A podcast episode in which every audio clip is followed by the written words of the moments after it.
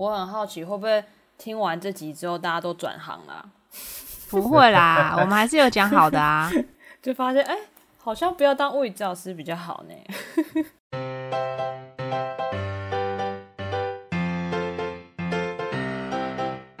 Hello，大家好，我是鸡翅，欢迎来到我们的 Podcast《无稽之谈》。今天除了我之外，还有两位来宾，就请他们自我介绍一下吧。首先，先请潘来自我介绍一下。大家好，我是潘。啊，另外一位先生。大家好，我是另外一位先生马可。那今天我们要分享的主题是物理治疗师的职涯规划大解密。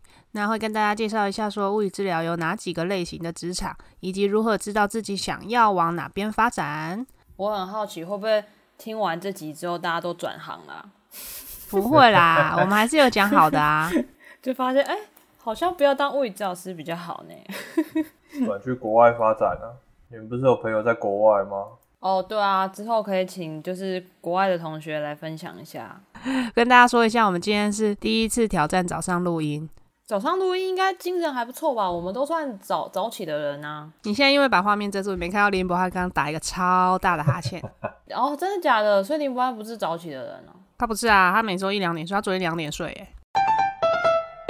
那首先呢，我们要先介绍一下我跟潘各自的职场跟我们的心路历程。所以，首先就先请潘来说一下他这六年来的经验吧。上一集不是有讲过，就是我从研究所休学嘛，然后休学之后，我就先去，就想要先有工作经验，所以我就开始去工作了。然后一开始的话，因为诊所的缺比较好找，所以我就先找了离家里比较近的诊所。第一间第一间诊所会离开，主要是因为工作环境，不是因为同事。然后离开了以后，就去下一间诊所啊。为什么又找诊所呢？就是因为诊所真的比较好找。然后那一间的话，大概待了大概四个月吧。那时候我现在的工作，我现在的医院就有开一个缺，然后就不抱任何期待就去考了。因为老实讲，医院的缺其实对刚开始工作的人来讲，可能会有点难上，因为医院可能会比较想要是有工作经验的人。那你那时候是一直都有在看缺吗？不然你怎么知道现在医院有缺？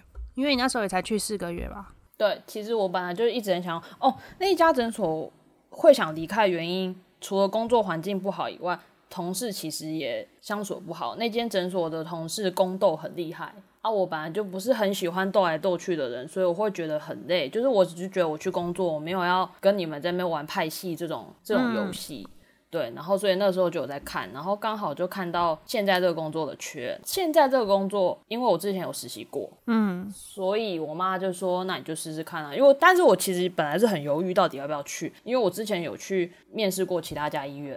你有面试过其他家医院？我怎么没印象？我记得有。但是因为大部分都要，比如说一年的工工作经验，或一或是两年以上之类的，就会比较难考。我就不抱希望去考嘛。但是就不知道为什么，可能是表现的还不错，然后就考上了。我觉得应该是因为你之前有在那边实习过，因为实习单位如果这个学生还不错，他们都会还蛮希望是已经在这里 run 过的人进来。呃，我觉得这也有可能，但是我从来没有问过，就是现在的同事这件事。真的，你没问过？我没问过，我我有点不敢问。为什么？这个问了还好吧？因为你都已经进去啦，你工作也没就稳定，确定有啦。一开始进去的时候会有点好奇，可是现在就觉得好像也还好。考试是考什么？我们我去考的蛮蛮复杂，一开始要先笔试，然后笔试完了以后，你要跟医师他们面试。就是医师跟现代单位的，比如说组长或是教教学长之类的面试，面试完后就是你要操作考啊，还有操作考，有操作考，他他们会给你病人，然后给真的病人哦，真的病人，然后给你考题，然后问说病人的问题是什么，你会给他什么样治疗，然后就是你马上评估完之后就要马上回答，之后就结束了嘛，结束之后就等通知。然后我记得我那个时候就是有第二阶段的面试是跟主任面试。我们那个时候我记得我去考的时候好像有十个人，然后最后剩下对是呃对，所以我说医医院的缺很很少，原因就是这个，就是他可能只开一科缺，可是会有很多人去应征。然后我那时候就考，最后就是二选一嘛，就是你跟主任面试，就是你跟另外一个人去面试这样。主任面试的时候，我原本以为他会问很认 Detail 真的专业的问题，对对对，嗯结果没有，他就是跟我拉塞而已。那是看跟你频率对不对吧？哦，这个我有点不知道哎、我想了解这个人吧。哦，以马可的经验应该是这样吧，就是透过聊天来了解这个人个性怎么样。哦，有可能，有可能。了解这个人适不适合这个公司组织，或者是说他的个性，未来工作上面会不会遇到什么问题。所以有时候很很高阶主管，他们通常不太不一定会问很专业的问题，但是他可能会问一些比较呃日常或生活化的问题，或者是一些很基础的啦，哦你就不会觉得哎、好像是在面试考试，但是他其实在聊天过程中，他其实就是在看你这个人适不适合进来这个团队。哦，哦，原来是这样，果你真是人之果然就是达人要马可啊在才可以。不还好我们可或缺，还好我们这一集是今天录，不然我们就没有这个精彩的对话了。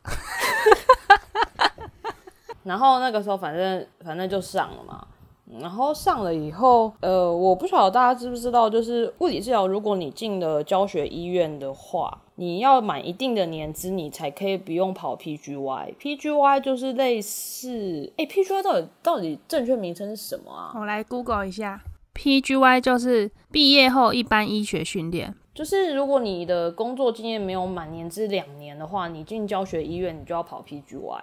然后我那个时候不是就是刚好一年四个月，所以你就就要跑。差那个，所以我就要跑 PGY。哎、那你这样子 PGY 还是要跑两年吗？还是你跑后 PGY 跑面六个月？两年，啊，是哦。对、哦对，但是你们单位是有认真在跑 PGY 的吗？因为其实物理治疗师他没有那么严格在做 PGY 这件事，所以有些医院他只是要你做一些文书的东西，比如说医院他有规定你 PGY 要上传几个报告或是几个什么病例之类的。以我们医院的另外一个单位来讲，他们应该是认真在跑 PGY，嗯，但因为我的单位比较特殊一点点，就很难让 PGY 整个的独立单位的感觉。对，所以变成是可能会尽量让我以报告的方式，或是参加一些会议的方式把它完成啊，然后就一直待到现在这样。那你觉得诊所跟医院最大的不同，目前这样感觉是什么？诶、我先讲诊所好了啦，但是我这边要先讲说，也许是我遇到的诊所不是那么好，市面上面可能还是有很好的诊所啦。没关系，我也待过了，应该有五间诊所，我也可以分享。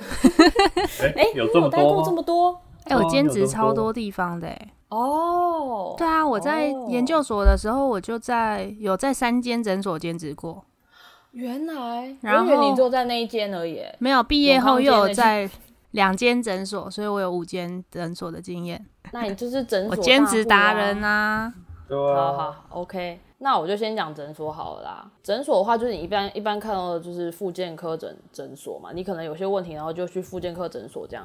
然后我觉得工作环境上来看的话，因为它是健保体制下的那个诊所嘛，所以我觉得我目前我遇到的两个老板都是很想要冲量，就靠病人的量嘛，赚那些赚健保点就是靠病人的数量，赚健保点数，变成说你在学校不是学说你要呃评估，评估完才能给他治疗，这个东西在诊所基本上不会出现，因为你就是不断的接很多很多病人。以我待过的诊所来说，应该没有一间诊所让你有时间可以评估病人，对对对，所以你几乎都不行。医生开的什么 order，你就是 order by order。医医生说哦，他就是电疗热敷去拉腰，好，你觉得病人来了，你就很像机器人，你就看到以后就哦，电疗热敷拉腰，好，就这样安排。所以每个病人就是就是这样。然后我觉得是很制式化，很像机械式的的一个工作。我先讲，我在诊所两间诊所我都是大，我都是当正职，就不是像鸡翅一样当兼兼职。所以正职的话，工作就是包罗万象，你你想象不到的事情你都要做，比如说扛那些热敷的毛巾去洗呀、去烘啊，然后还要扫厕所啊。反正就是这种要还要捡垃圾，反正就是这种要打杂的事情，基本上正职的呃诊所治疗师都要做。但我不晓得现在环境有没有变，但我那个时候就是这样。哦，我跟你讲，我我突然想到一件事，我人生第一次闪到腰就是 就在诊所的时候，我我第一间进去大概八第八个月的时候，就诊所要换位，就是要换位置，就要搬家。第一个老板。非常的抠，他把我们当大力士，你知道吗？你知道这张拉腰 拉腰床有多重？他居然不请搬家的就专业的人帮忙搬，竟然叫我们去搬呢？我们就是搬那个拉腰床，然后新的诊所里面是有楼梯的，就是搬那个拉腰床，然后结果就闪到腰了，好扯哦！重点是闪到腰以后呢，因为因为那时候诊所的人力就是刚好卡死，然后我们第一间诊所没有请兼职。所以你还不能请假，闪到腰，明明就闪到腰了，然后你还要在那边跑跑跑，帮病人这边电疗。我心里想说，我才需要电疗吧。反正就是正职的话，就是你必须要做很多事情啊，包含有时候可能柜台的事情你要做，就是你要去算那些什么什么上传鉴宝资料啊，什么哦对，叫人家领药单啊。我们以前还要会盖那个药单呢，我真的觉得哦，就什么事都要会做，技能 level up 这样。几乎都是杂事吧，就是可能都是你要做一些行政柜台会做的事情。对，就是你你不会只专注在治疗师这件事情上面，你还要有其他的技能。然后，如果你在诊所是有自费的话，通常是利用你下班的时间做。有一些诊所它的自费项目在，可以让你在上班的时候做，但是它的抽成就会比较低。哦，他可能就只给你抽可能两三成之类的。嗯嗯嗯嗯，对。那有的地方就是下班做的话，自费可能就是抽可能五成。我之前听到有些同学他们分享说，就是如果你是在上班时间可以做自费的诊所的话，其实其他人的负担会变很重，因为你等于会有一个人去做自费，那你的电疗就会变成少一个人力。所以我觉得这个东西，我觉得我是比较倾向，我觉得下班做会比较好。对，可是我我觉得下班做会有个问题，就是你的工时会很长。对啊，你懂意思吗？就会变成说你呃，基本跑的那些电疗，比如说八小时好了，你在做病人，然后如果你的病人量有很多的话，你可能几乎有二十四小时，一天二十四小时，你有一半的时间都在诊所。对我来讲，我会觉得我的人生不只有工作而已。我觉得我人生花太多时间在工作，反而没有自己的时间。其实蛮多人去诊所工作，他就是为了要一个。就是稳定简单的工作，他那个工作不会太复杂，但是又有收入。他们只是想对对要有这个薪资收入，但是他其实可能他下班就是要接小孩，或是他要顾小孩的。对，所以我们就是诊所的时候，我很常遇到一些妈妈同事，对他们可能是利用就是小孩子去上课的时间来赚一些家用，这样。就是诊所会分 A、B、C，有些是 A、B，有些是 A、B、C。A、A 可能就是早班嘛，比如说你可能要。早上八点上班，然后到十二点，然后 B 可能就下午班，比如说一点到日到五点，然后 C 可能就是晚上晚上那一班，就可能就是五点五五点六点，然后到到你那个诊所关门嘛。然后如果通常会是 A B 或是 B C 这样，就是就是比较有就是连贯的一个时间。可是如果有些诊所很喜欢排两头班，就是 A 跟 C，就是你下午的时间。假设你你说你如果你的诊所离家里很近的话，你可能可以回家睡个觉或做这些事。但如果你你家离诊所很远的话，就中间那段时间到底要干嘛？哦，而且我后来才知道他们会排两头班，是因为有些地方他下午人比较少，病人量比较少，对对，所以他会把下午的人力砍掉。对，所以就会变成，如果你早班跟晚班你是没有兼职的话，你就会变成正职要去卡这两头的班。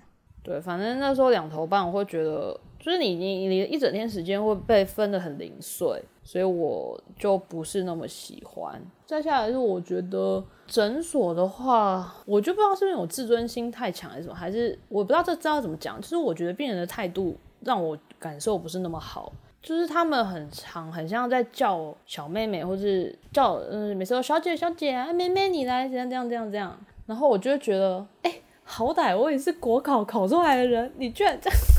哦，对啊，因为我们的养成经历也不是说那么容易。因为我们我们即使以前在实习的时候，不是也不会被叫哎，妹妹妹妹你来，就是可能说哎，小小老师这样这样这样这样。然后你突然到诊所，然后我知道有可能是这些呃病人比较就是想要比较亲近你，所以就是用比较呃呃平，这要怎么讲？比较亲亲民的，对对对对的称谓，对对对。但是我觉得以以我的想法，就会觉得，嗯，我现在不在早餐店。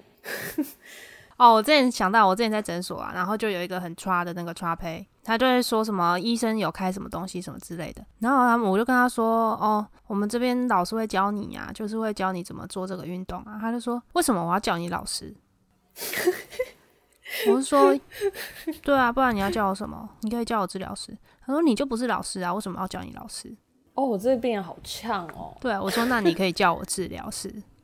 然后他有叫你治疗师吗？他后来就闭嘴，因为我真的超凶，脸又很臭。对，反正这个就是诊所大致上的环境啊。然后再来就是，如果大家大家会比较想知道诊所福利，以请假来看的话，我觉得这个，我觉得请假的制度，就请假或是福利这种制度，其实是看每个职场的规定啊。我真的觉得大家可以去当兼职，因为兼职你就是看你的心情，你今天想带就带，不想不想带我就说我没时间。所以如果对，所以如果你遇到就是你人力是卡死的，正职人力卡死，然后兼职又不能带的时候，你请假就会很困难。我觉得压垮我最后一根大稻草的原因就是我有一次就是好像是得了流感。然后我已经快要死掉那种，可是因为没有兼职可以帮我带，所以我还是就拖着就是病体去上班。然后然后去上班的时候又要跑电疗，就那边一直跑步，一直跑步。然后我每次哎、你同事没有看你身体不舒服帮你 cover 哦？这就是为什么我觉得，我觉得我第二间会离职原因，就是我觉得同事忙于宫斗。对啊，因为我有一些诊所，虽然说你如果真的找不到人，你还是去上班，但是他们都会 cover 啊，其他人可能就会帮你多跑一点，或者叫你做一些简单你可能不用移动的动作。但是我觉得我那个时候第二间遇到的同事是，就是那些老屁股，就会哦明明就听到仪器响了，但是他会就是当做没听到，嗯，然后你就要拖着你的病体去那边弄那些仪器。对，然后我就是在那边连续三天，我已经喘到，就是已经在那个休息那边这样，想说怎么没有人体谅我一下？对，这个就是你在诊所可能会遇到请假困难的事啊。但是有我听说有些医院也是有可能会有这样的情况啊。医院可能大家比，因为你有那一个比较完善的制度，他可能你临时请假是 OK 的。哦，对对对，就是他虽然人力会吃紧，但是你临时请假没关系。可是诊所的话，就会变成说，你如果请假，他们就会希望你的那个人力是有一个人代班。哦，这就要讲到就是诊所，我觉得要看这个诊所有没有一个完好的制度啦。就是如果你的职场是有一个完好的制度的话，其实是大家是有一个可以依依循的规定。像我去过两间诊所，没什么制度可言。薪水的话，我觉得你可以就可以从那些征才的资讯就可以知道薪水大概是多少嘛。那通常的话，我我的我的经验是，诊所会给你一个很漂亮的数字，比如说就是你在征才征才广告上面看到的那个数字，业绩跟年终其实我拿到的不多，哦，所以他是直接给你一个底薪的感觉。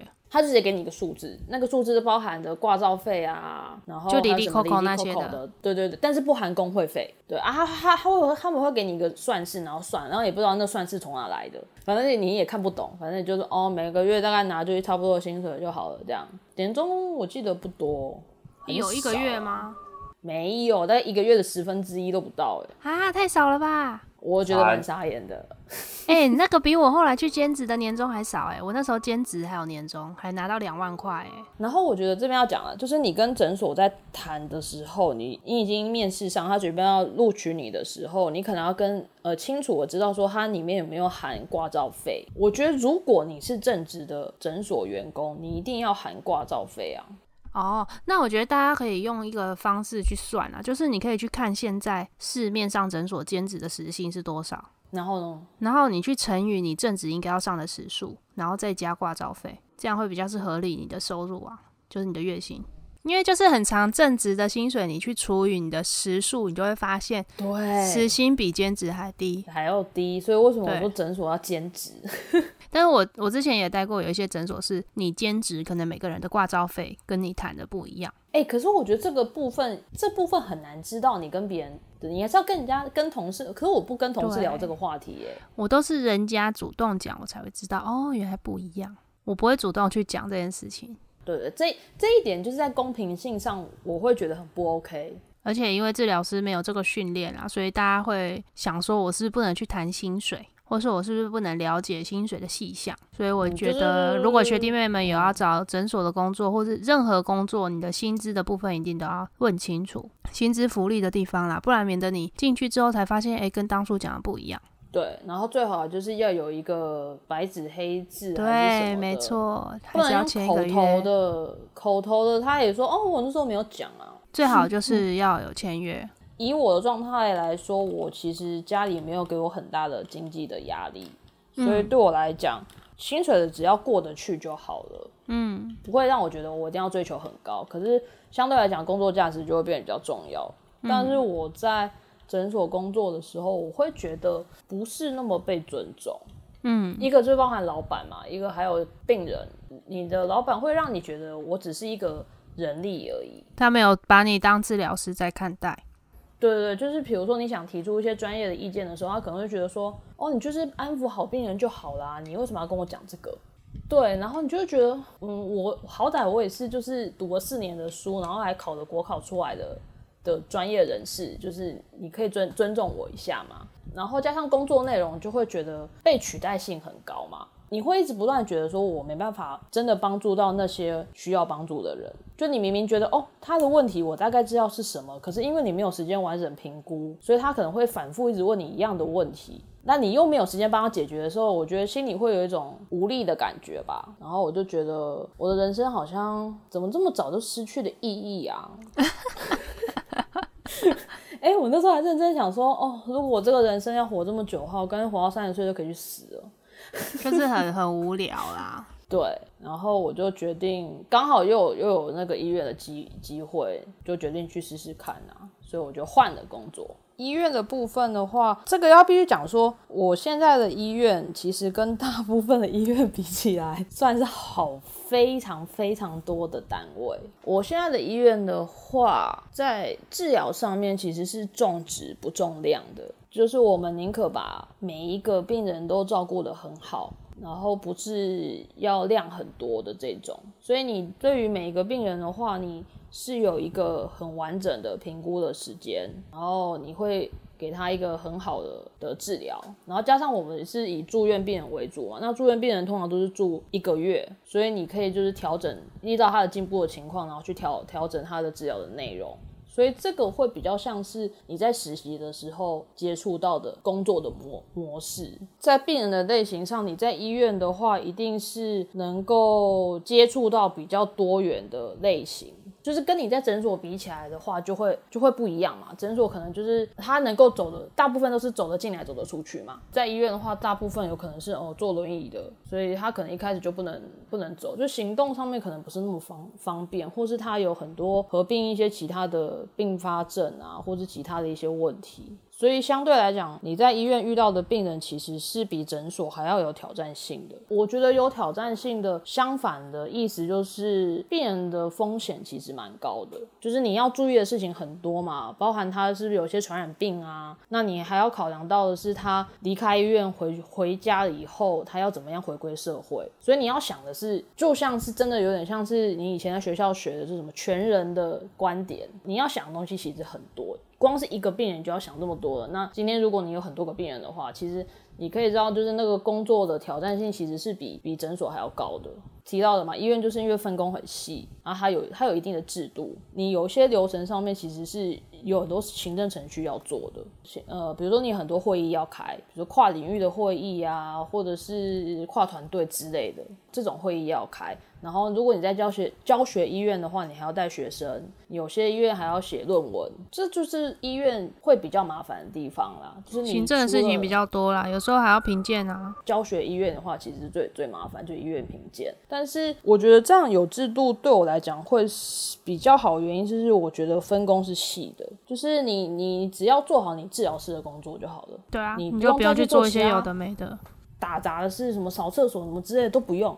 就是做好，你就是每天就是去面对病人，然后处理跟病人相关的行政事务。再，我觉得我会待在这个地方，打算待到退休的最大的原因就是工作非常有价值，就是你是可以有时间完整评估跟治疗一个病人，所以你是把你学的东西是真的用用在这个病人身上。就是会比较有成就感。然后我们医院的话，因为是固定上下班的，就没有轮班的。也不是说轮班不好啦，但是我个人是比较喜欢就是规律的生活，所以我们就是固定上下班，然后请假又自由，然后薪水对我来讲是还 OK 的，所以我就觉得哦，我就并没有想要再换的意思啊。所以这是医院大概大致上工作的内容啦。那如果如果说什么样的人适合诊所，或者什么样的人适合医院的话，我觉得诊所跟医院最大的不同是诊所缺很多。就是如果你一开始真的很难进去医院，因为医院你看医院，就像我刚刚讲了，我才一个缺而已，就有十几个人去应征。你要得到这一份薪水，呃不，你要得到这份工作，有太多人要跟你抢了。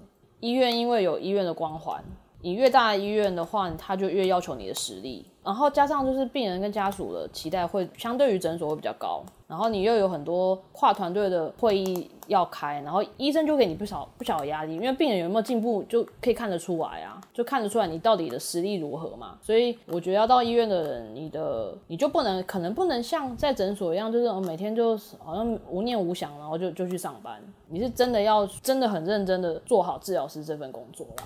那我我自己是觉得医院的话，就比较适合像我这种，就是不是很会推销自己的人啊，然后就喜欢默默做事，然后又寻求一些工作上成就感的人，就适合去医，适合去医院啊。好，那接下来就是讲一下我的部分。我先稍微带过目前大概有怎么样的工作经验。其实我因为有念研究所的关系，我毕业后到目前工作大概三年半。但是在研究所的时候，有在一些健保诊所兼职这样子。那毕业研究所毕业之后，主要去的是也是健保诊所，不过我是在诊所兼职加做自费。所以我那时候一个礼拜可能工时大概我好像只有三天班吧，然后一天班是七个小时。所以我一个礼拜大概二十几个小时的健保时数，其他时间就都是在可能接自费，然后另外还有去一些非医疗体系，就是是同时进行的啦。像我那时候有去一些饭店啊，就是饭店他们可能会有一些这种咨询服务啦，或是一些一些疗程调整的课程之类的。所以那时候有同时就是几天在诊所加自费，然后几天去饭店这样。哎，我有个我有个我有个好奇的地方。你饭店的那个工作是怎么样找到的？我那时候找的那个工作，它虽然它是在真诊所的兼职，但是其实它是一个，他们是一个 team，然后他们本来就有很多其他的合作单位哦，所以他就是你进来之后，他问你说，哎，那你能不能配合？比如说有点像人力派遣的感觉，别人能不能配合他们其他点，然后你去那几个点支援这样？那这样子，你的老板是算是那个 team 还是是那个饭店主要是那个 team，就是像是那个 team，他是跟其他单位接洽这样。哦，懂懂意思。然后诊所那边也是那个 team 在帮忙增兼职的人。健保诊所加自费的话。其实你要从健保诊所里面的病人转自费是非常困难的一件事情，因为他们来就是为了健保来的，所以他并没有预期他需要多付那么多钱去做一个自费的项目。哦，对，我觉得是诶。现在走自费比较困难的是，大家会觉得自费的金额太高了，所以其实没有很好推。你在健保诊所啊做自费的话。当然，你有机会推他个一两次啊，比如说他可能真的做很久，然后跟你抱怨他又怎么都不会好的时候，你可以跟他推一下自费。但是做起来不是那么的顺利，不会那么顺畅。我觉得这也是为什么我就是不喜欢在诊所推自费的原因，就觉得自己不适合自费的原因，就是我觉得好难推哦。有时候跟你治疗师的那个属性不一定有关。健保诊所的病人，他的属性可能就跟自费病人是不一样的。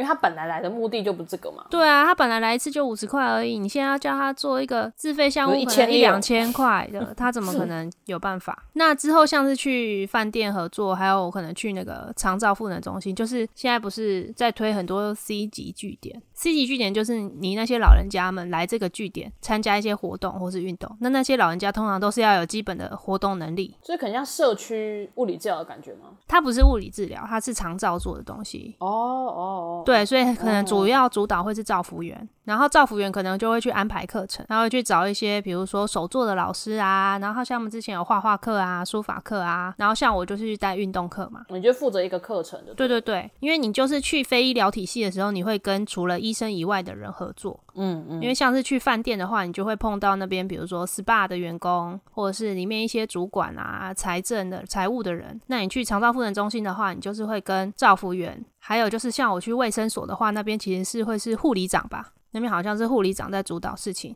所以你跟他们讨论东西的时候，你就不能有一个很重的治疗师的脑袋。嗯，就是你要顾及其他的领域的人。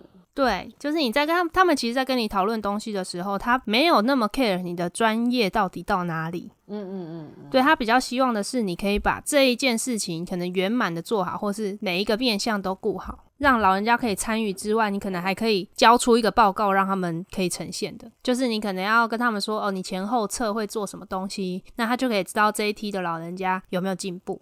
你就会发现说，原来你不是只做自己治疗师的事情就可以，你可能还要跟他们讲说，行政上希望是怎么配合，或者是你一些 paperwork 的东西，你还是要跟他沟通清楚。然后像在跟饭店合作的话，我觉得也是这样，你要怎么跟他们说明，或者是你要怎么包装到他们的整个服务流程里面，就会变成是除了你专业的东西，你要去思考的是行销的东西啊，嗯，或者是你的文宣、你的照片要怎么呈现这种。所以就会变得比较，其实蛮困难的。以我刚开始刚毕业去做，我觉得还蛮辛苦。不过就是这里也可以单跟大家分享，就是说其实治疗师你可以做的事情，就是不止在医疗体系里面啦。当然，大家也是要注意说，你在非医疗体系，你是不能说你是治疗师的，然后你不能说你在做物理治疗的业务，因为这样是违法。这真的要注意哦，你会有可能会被检举哦。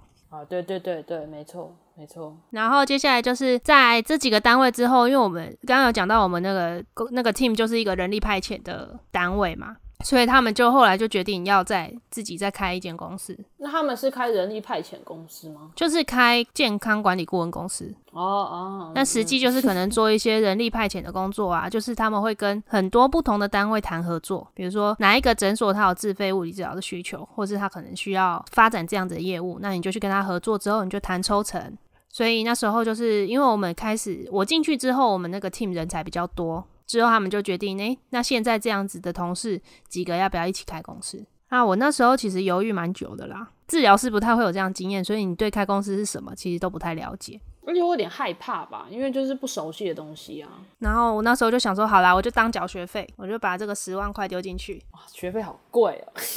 然后我们那时候股东是有五个人，对。然后这边也跟大家讲一下，为什么后面会关，就是我会退出，就是因为股东人数真的太多了。基本上你开公司的话，最多就是三个人。哦，是吗？对，后来有问一些问一些去修那个 EMBA 的学长，他们就说开公司最多不超过三个人，不然你就独资。那那你们那个时候有几个人？总共几个人？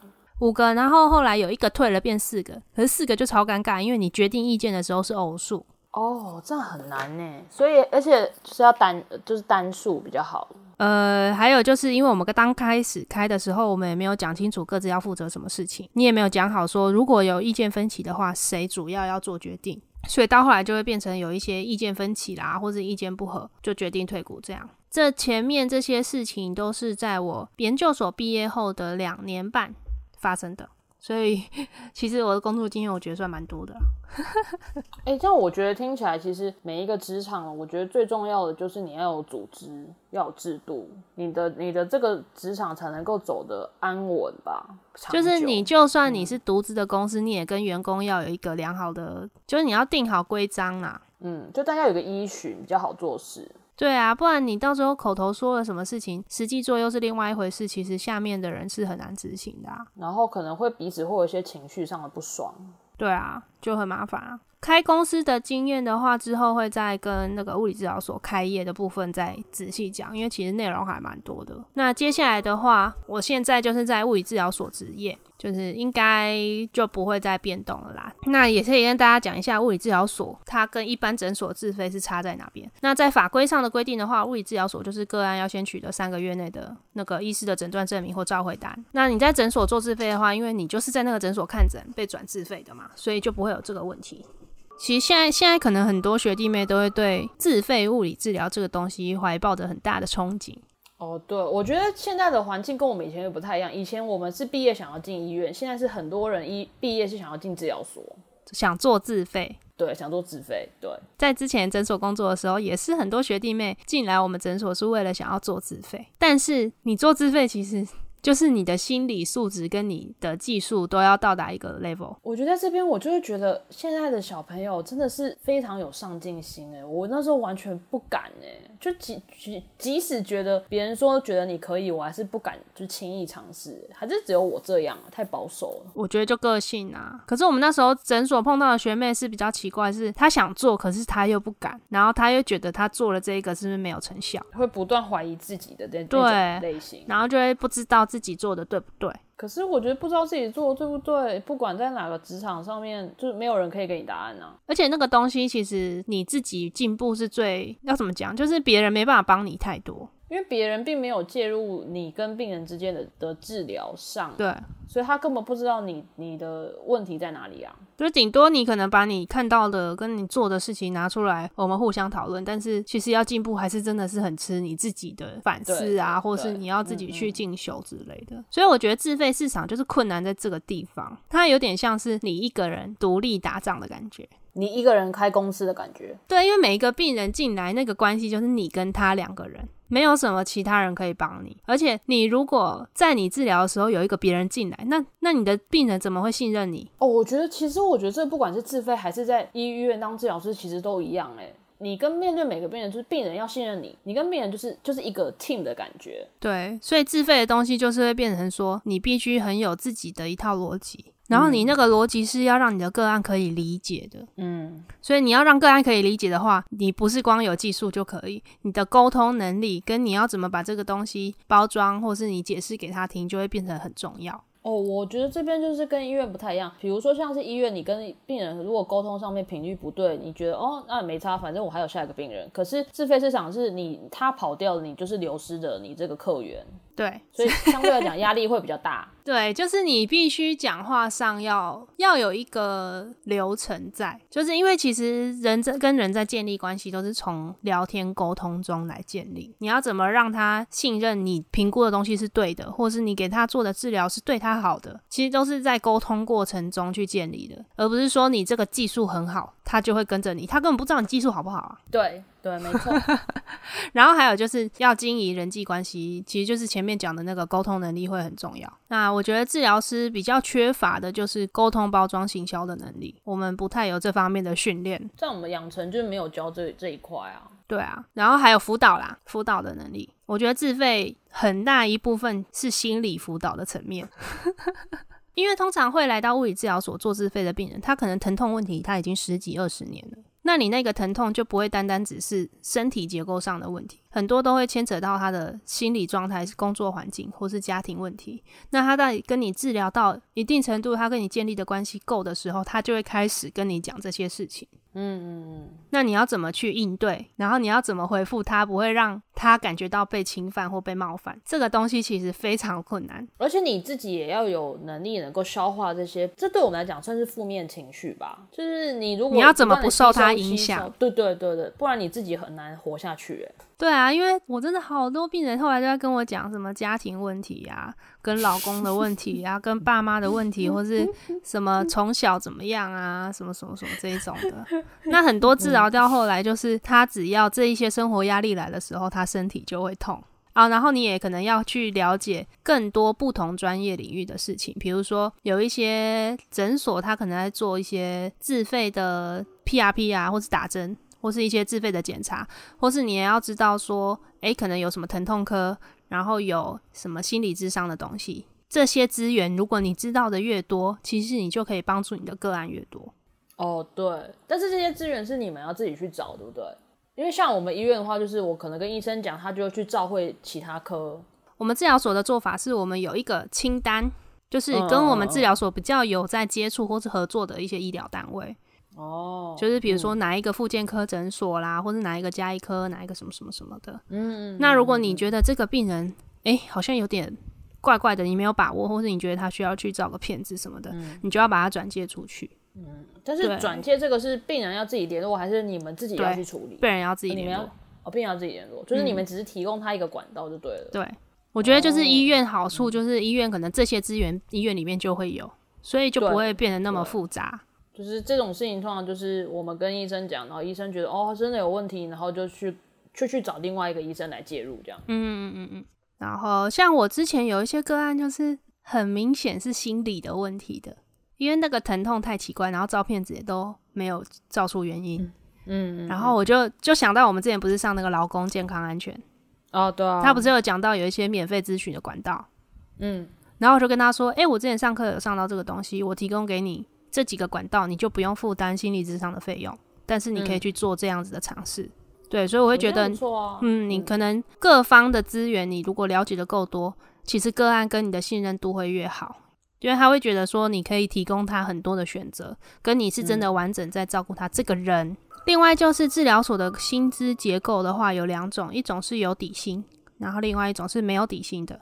有底薪的话，就是他给你一个，比如说固定的月薪，再加上你的业绩抽成。那通常这样子的状况就会比较稳定，不过他就会需要你人要出现在治疗所，有点像固定上下班这样。所以他可能除了你的做病人之外，比如说会要求你要开一些讲座啦，或是你要做一些卫教的东西，做一些简报，对，就是会有比较多这方面的事情。那如果是全抽成的话，像我我现在就是我们治疗所就全抽成，你的薪资起伏会比较大。对你个案多的时候，你收入就比较多；个案少，收入比较少。但有可能抽成的比重会比底薪加业绩的稍微好一点，那这个部分是可以跟跟治疗所谈的吗？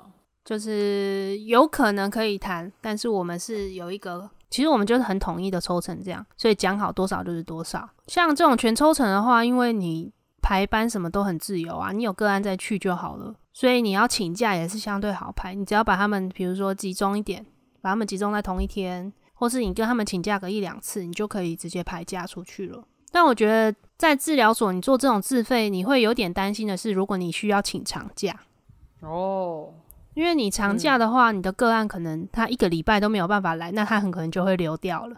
那他可以请其他治疗其他治疗师对帮，忙有的时候会请其他治疗师帮忙。但比如说像我带 General 的话，我们没有其他老师会带啊。哦哦哦哦嗯，这就比较麻烦一点点，对，可能就要跟病人沟通吧。对你就是要跟他讲清楚。像我之前其实都我没有请过长假，我没有请超过一个礼拜的，这样就会有点担心啊。所以如果你是这种全抽成的话，其实就还蛮像自由业接案的，就是你的薪资起伏大，所以你要有承担这个收入的风险的心脏。所以如果像如果有在一波疫情的话，你们也是蛮冲击的、啊。对啊，就变失业啊。好，哎、我刚开始，我刚开始其实还蛮容易受这个影响的，就是我会觉得说，哎、为什么最近开始这一波个案在开始请假啦，或是开始就说，哎、他想休息一阵子，或者说就是直接就取消，就没有下一次之类的。但是后来就发现说，个案流失不一定是我的技术的问题，但你怎么发现说不一定是你的问题？因为像之前就发生过一件事情，是有一个新的评估的病人来找我，呃，新的评估牌给我之后，然后我帮他做了一次哦，然后过程中也都很 OK 哦，然后他也跟我约了下一次之后，在下一次开始之前，他就打电话来说他要换治疗师，啊？为什么？他说他想要换其他治疗师，我那时候就觉得说，诶，是我哪里就是有什么做不好吗？为什么当下都没有反应？因为我其实带他做什么运动，我都有问他 O 不 OK，或者他有没有什么想法，哦哦哦但是他其实也都不会嗯嗯嗯讲嘛。那换了之后，换了换我们另外一个同事之后，再下一次，他就来诊所就说。为什么你们两个老师什么都带我做呼吸？我觉得这个东西就没有用啊，因为我一开始就带他做呼吸，然后我同事也带他做呼吸。那他他有了解为什么他要做呼吸这件事吗？他觉得那个东西那么简单，为什么我要花一个小时在练这个东西？哦，所以我后来就觉得，哦，那就是频率不对，或是个案他对自费物理治疗或对你专业的认知不一样，他就有可能会流掉。但我觉得这个这个有可能是这个，我觉得在就是以这个物理治疗师的工作来讲的话，就是每一个不管什么场域都会遇到这个问题，对，就是病人不够了解你为什么要给他这样的运动。嗯，就是比如说有可能是他的他的痛可能在 A 点，可是你觉得他的问题可能在 B 点，那你会针对 B B 点做治疗，他会觉得我痛就在 A，你为什么不处理我的痛？对，那这个就是变成说你要怎么样去让病人了解这个治疗的目的，你要怎么跟病人沟通，然后到他可以接两边都可以接受，这样这就是讲到沟通技巧的问题。可是还有很多病人是他在过程中他不会再跟你讲，但他就没有下一次。啊对啊，这个就跟医院一样啊，很多病人都在楼下都不讲啊，然后在上面一直啊抱怨啊。所以 还有还有，其实很多病人他会有一个先入为主的想法，他会觉得说我来我应该就要做什么治疗，对对对对，就自己当治疗师的感觉。因为现在资讯太发达，他网络上查一查，他觉得说，哎、我是这个，我网络上都说要做这个啊，为什么你没有你没有带我做什么什么核心，或者是你没有带我做什么什么训练、什么运动？哎、我 觉得我我以前的心态，我觉得我在医医，我觉得只有在可能在医院可以这么任性，但你要冒就是被投诉的风险，就是我以前可能会一一攻破，嗯，但我现在我现在就会觉得，哦，好，我跟你讲过了一两次，好，你不能接受，那我就照你的吧。对，哎、你我现在也是哎、我对我照你的好，如果你没有进步，一个礼拜、两个礼拜没有进步，我就跟你说，对啊，所以因为因为是这样，所以没有进步哦，我直接给你看。我后来也是这样，我刚开始会觉得说，你明明就很适合这个东西，我也跟你讲，那你为什么不能接受？但后来我就会跟他说，哎、我给你几个选项，比如说、第一个是我的建议，那第二个就是你想做的，然后你来选嘛，你想要做哪一个？对，然后让他选了之后，他就自己要去承担说他这个选择的后后面嘛。因为其实我们还是以治，就是我觉得在做到后来会有一个认知是，你要很清楚知道你这个治疗是否这个人，对不是你，就是不是治疗师，他的意愿很重要。对他想要做什么是最重要的。对，我就让你选。你先，你如果很坚持你意见的话，那你先做你的，我觉得没关系啊，我可以接受啊。嗯，那你做过之后觉得不行，那我们就试我的看看嘛，对对，吧？就是这样。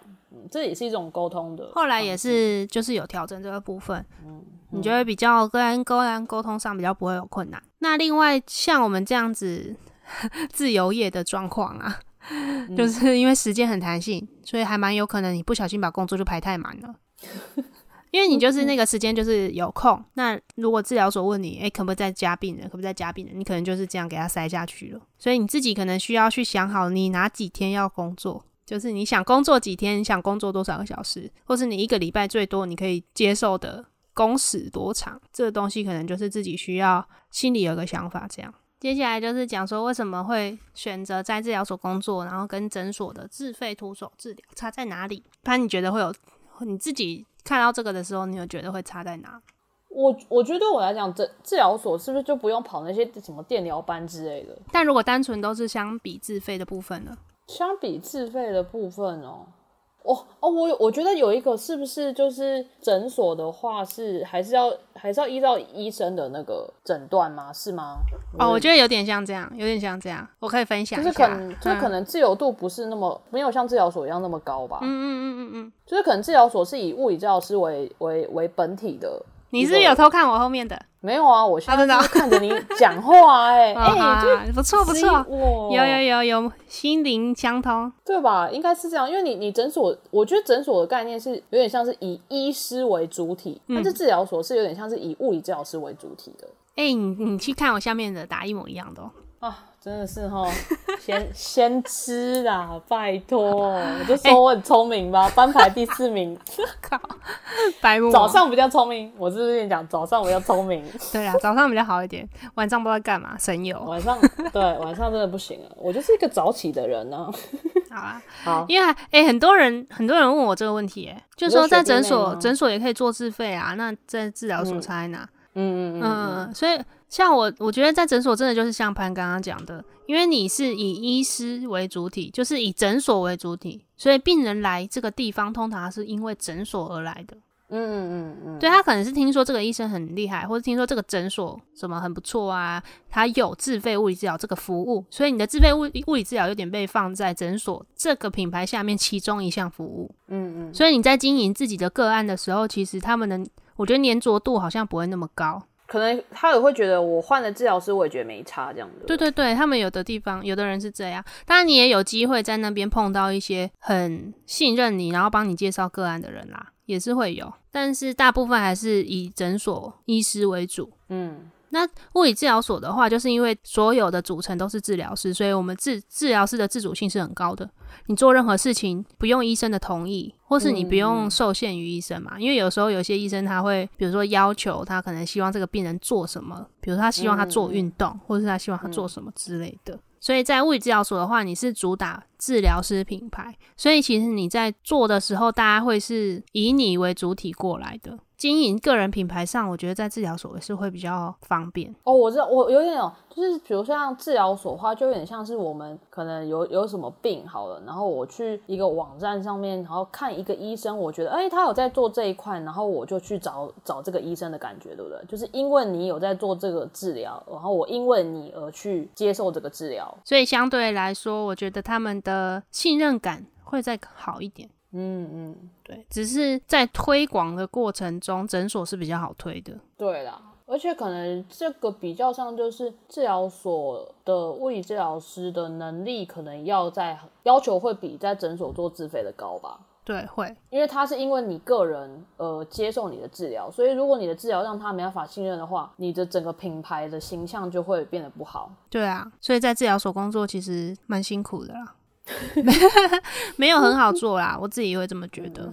但是它是一个的确体现治疗师价值的地方，其实就跟你医院工作的感觉是一样的。对对，就是医院的压力是来自于呃，可能各个各科嘛，因为你要让病人进步。然后我觉得是医院光环的这个压力下，你不能够让自己太松懈。然后治疗所的话是。的压力是来自于你自己的个人品牌吧？对，我觉得没有。我们前面其实讲了蛮多种的，我觉得没有哪一个是绝对的好或不好，其实就是看你自己比较想要过怎么样的生活，然后你去做选择。你就先清楚认知自己有这些选择，反正治疗师是不会失业的啦，就是随便都 有可能找到工作。你讲这句话，然后上一集讲疫情，没有，那是疫情是特殊情况。我也有想过，如果在治疗所待不下去，我就回去诊所卡电疗班就好了。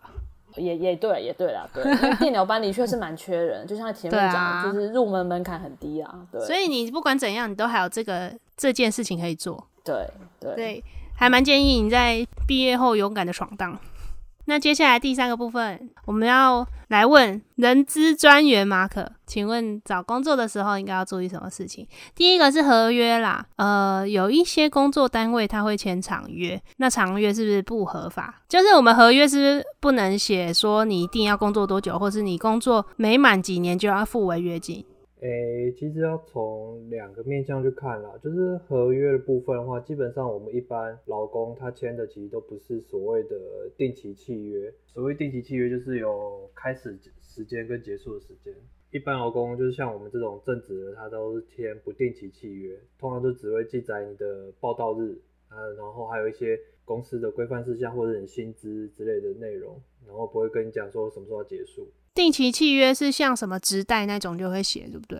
啊，对。那再来定期契约的话，就除非你是，比如说那种短期性、临时性的，通常会用定期契约的话，大部大概就是四种情况嘛。一种是临时性的，不然就短期性、季节性或者特定性的。但是这些定期契约的话，它其实都会有时间上面的限制，像是临时性跟短期性的话，就六个月以内；啊，季节性就九个月以内；啊，特定性的话就一年以内。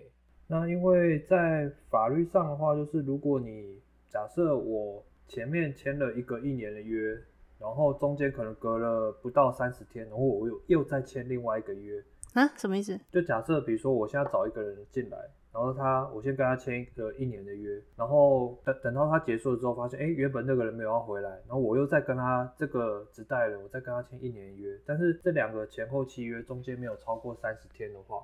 而且又是做几乎相同的工作，其实，在法律上，他就会认定他是不定期的契约。对，因为你，你其实这样，不然就很多公司都会，如果是这样的话，那我就每次都跟同人这样一直签一年、一年、一年约。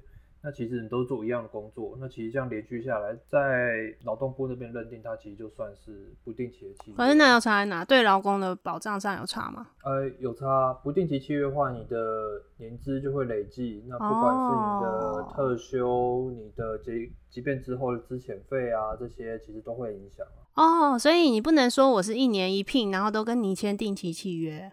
对啊，基本上它是要可以累积的，因为你都是做一样的工作，你只而且还一直做，而且中间也没有什么契约期间也没有间隔。哦，大家注意一下。对啊。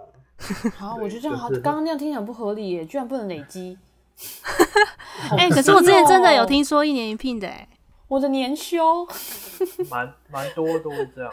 对啊，哦，所以这样不行，好，哦，不行，好大家重要记下来。果真是马可啊！对，哎、这集太长了，怎么办？关注自己的痊愈。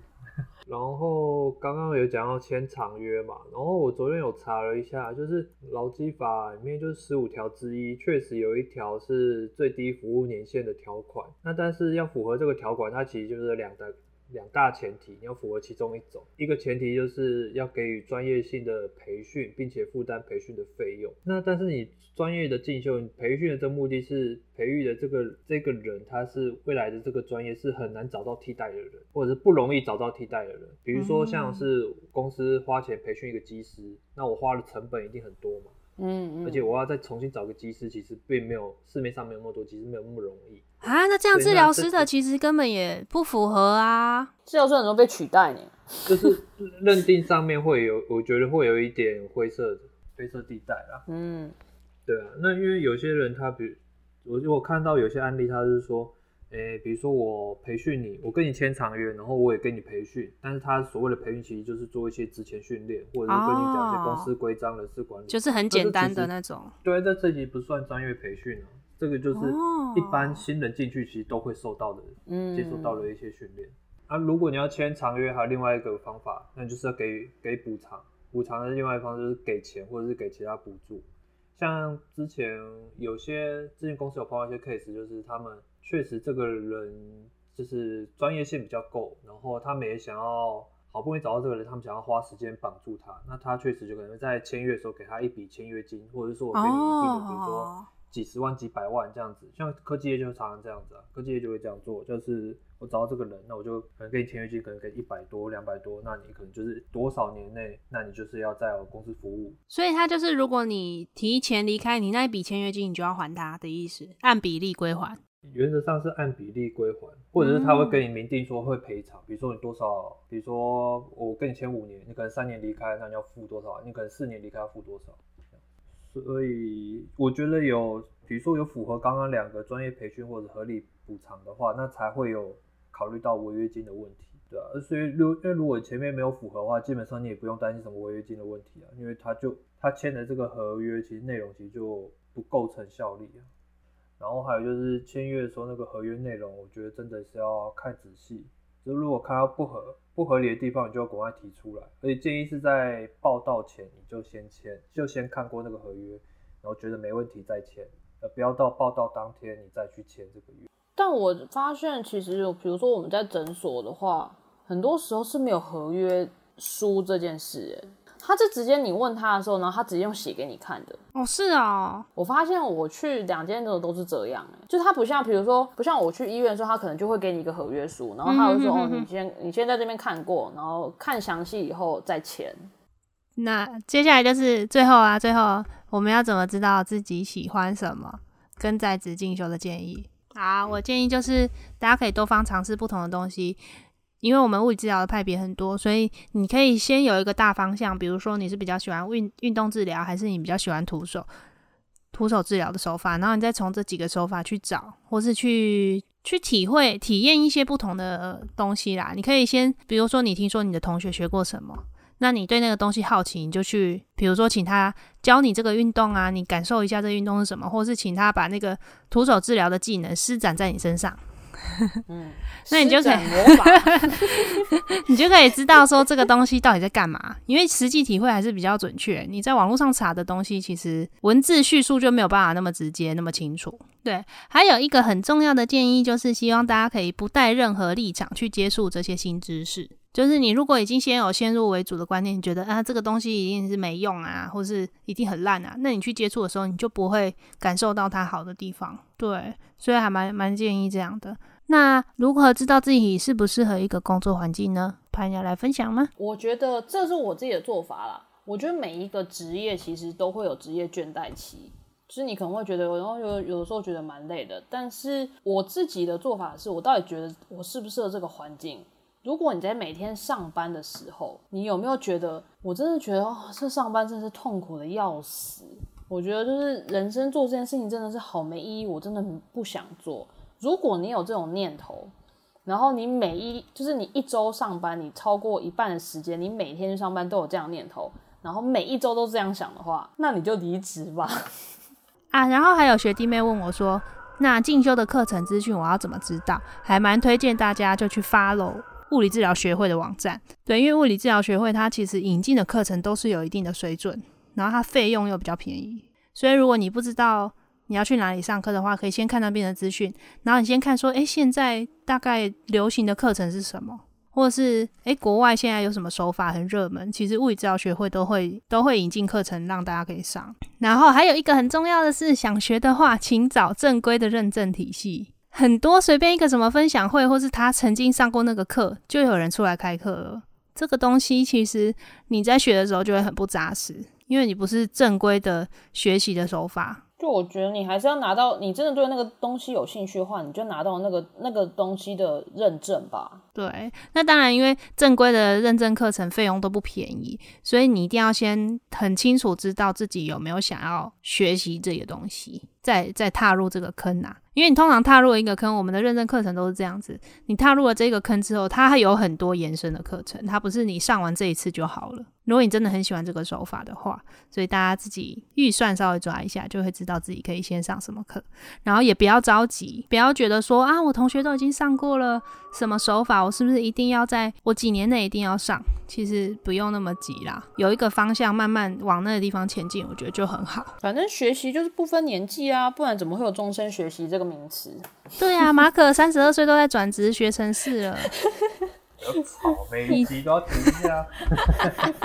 以他为标杆，大家加油好吗？好啦，如果大家还有什么职业相关的问题，或是你对其他职场有疑问，还是可以私讯跟我们说，因为我们毕竟也是在这个圈子待了一阵子，还是蛮多人脉可以询问的啦。如果你们有对哪个地方、哪一些特殊单位特别有兴趣，我们都可以帮你试看看有没有办法问到人。所以欢迎大家踊跃留言私讯哦。那我们今天的 podcast 这一集是第五集，就到这边结束喽。大家如果对于物理治疗还有什么想知道的部分，欢迎私讯留言让我们知道。另外，也欢迎在 Apple Podcast 的无稽之谈留下五星好评啊。对了，私讯的话是在我们的鸡翅与朋友们登山团这个 FB 跟 IG 哦。前面有没有讲到我们有粉酸？对，或是你要直接私讯机制也是可以啊。哦，对，可以直接私讯我，没问题的。好，那就到这边啦，大家拜拜，拜拜。